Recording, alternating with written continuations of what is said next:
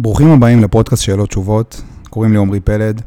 אני לוקח שאלות מאנשים ועונה עליהן בפורמט של פודקאסט, תשובות של עשר דקות, והיום אני רוצה לדבר על ההורים שלנו. כי להרבה מאיתנו יש רגשות מעורבים מול ההורים שלנו. אנחנו לא מרגישים איתם הכי בנוח. אנחנו לא מרגישים שאנחנו מי שאנחנו איתם.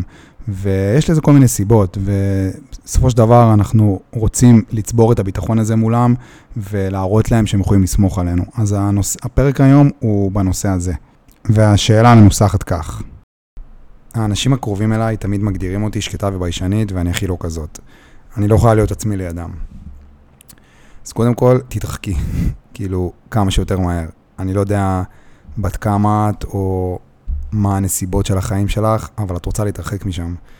זה גם לא ממקום רע, כאילו, ממש לא. זאת המשפחה שלך, זה החברים הכי טובים שלך.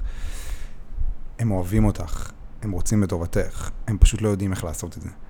אם את מרגישה שזה מכביד עלייך, אם את מרגישה שאת לא יכולה להיות מי שאת לידם, את חייבת להתרחק, כי הם מדברים מהפחדים שלהם. קחי למשל את אימא שלך כדוגמה, היא כנראה אוהבת אותך יותר ממה שאת אוהבת עצמך, היא רוצה שיהיה לך טוב.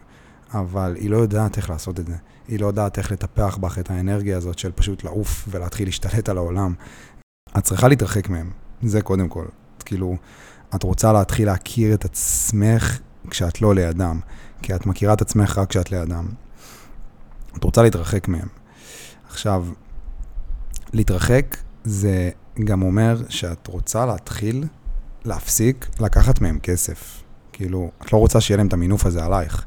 ולא מינוף ממקום רע, מינוף ממקום של את לוקחת מהם כסף, הם משלמים לך על החדר כושר, הם משלמים לך על הגט טקסי, אז את אף פעם לא באמת תוכלי להרגיש שיש לך את היכולת להסתדר בלעדיהם. זה שאנחנו לוקחים כסף להורים שלנו, בואו נדבר על זה רגע. זה שאנחנו, זה שההורים שלנו מממנים לנו את כל החיים האלה, זה הדבר הכי גרוע שיכול להיות לביטחון העצמי ולערך העצמי שלנו. כי זה בעצם מוכיח לנו שאנחנו לא יכולים לעשות את זה לבד. אז את חייבת להפסיק לקחת כסף מההורים שלך. כל עוד תמשיכי לקחת כסף מההורים שלך, את תמיד תרגישי לידם השקטה והביישנית הזאת. את רוצה להסביר להם שאת עושה את זה בשבילך. את צריכה לעזוב אותם. את צריכה לעזוב את הדירה, את צריכה לעזוב את הבית, את צריכה לקחת דירה לעצמך.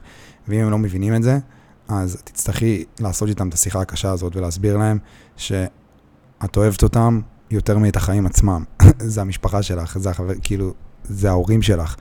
את אוהבת אותם, אבל את חייבת את זה לעצמך. את חייבת לעשות את זה לעצמך.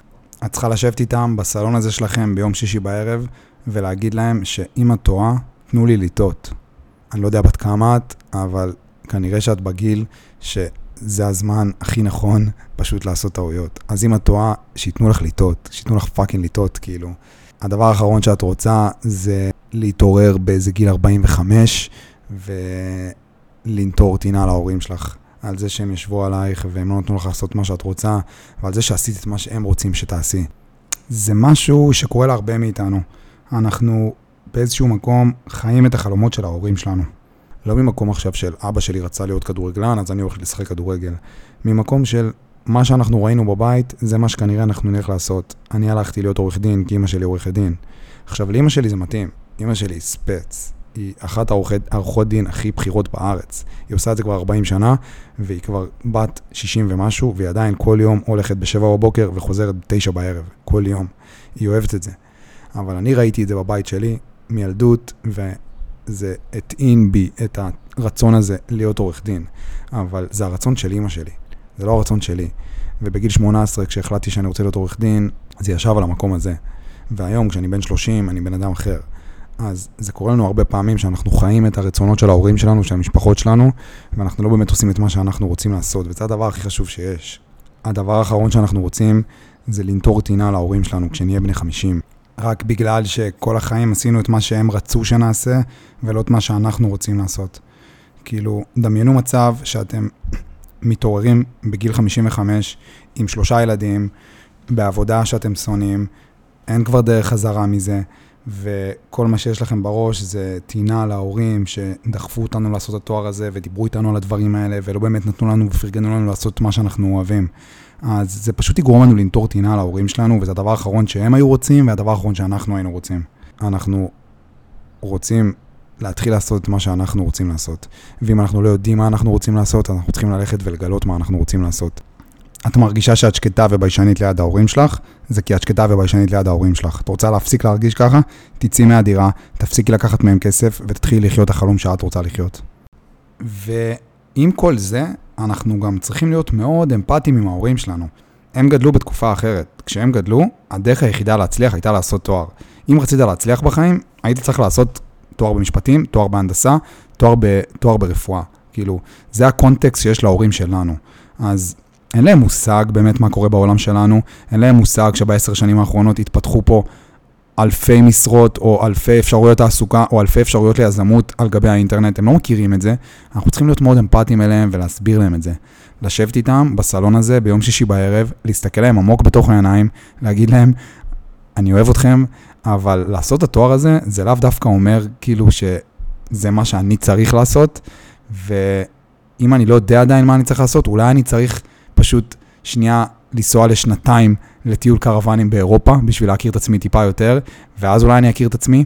זה שאני לא יודע מה לעשות עכשיו, זה לא אומר שאני צריך ללכת לעשות תואר בפאקינג משפטים. אתם צריכים לשבת איתם ופשוט להסביר להם את זה, שאתם צריכים מהם את התמיכה הזאת, ו... ולא את הביקורת, ולהיות מאוד אמפתיים. ות... ואתם תראו שברגע שאתם תבינו מה אתם אוהבים לעשות, ואתם באמת תלכו עם זה בעיניים עצומות ו... ו... ותשימו על זה all in, ההורים שלכם בסופו של דבר יבינו מה אתם עושים. כאילו, לא רק שהם יבינו מה הם עושים, גם בסופו של דבר, הם אלה שיקבלו ממכם השראה. צריך להיות אמפתיים אליהם, כאילו, זו מערכת יחסים שהיא מאוד מורכבת, ו... וזהו. אני מקווה שעניתי על השאלה, וזה היה הפרק של היום, ואנחנו נתראה כאן בשבוע הבא.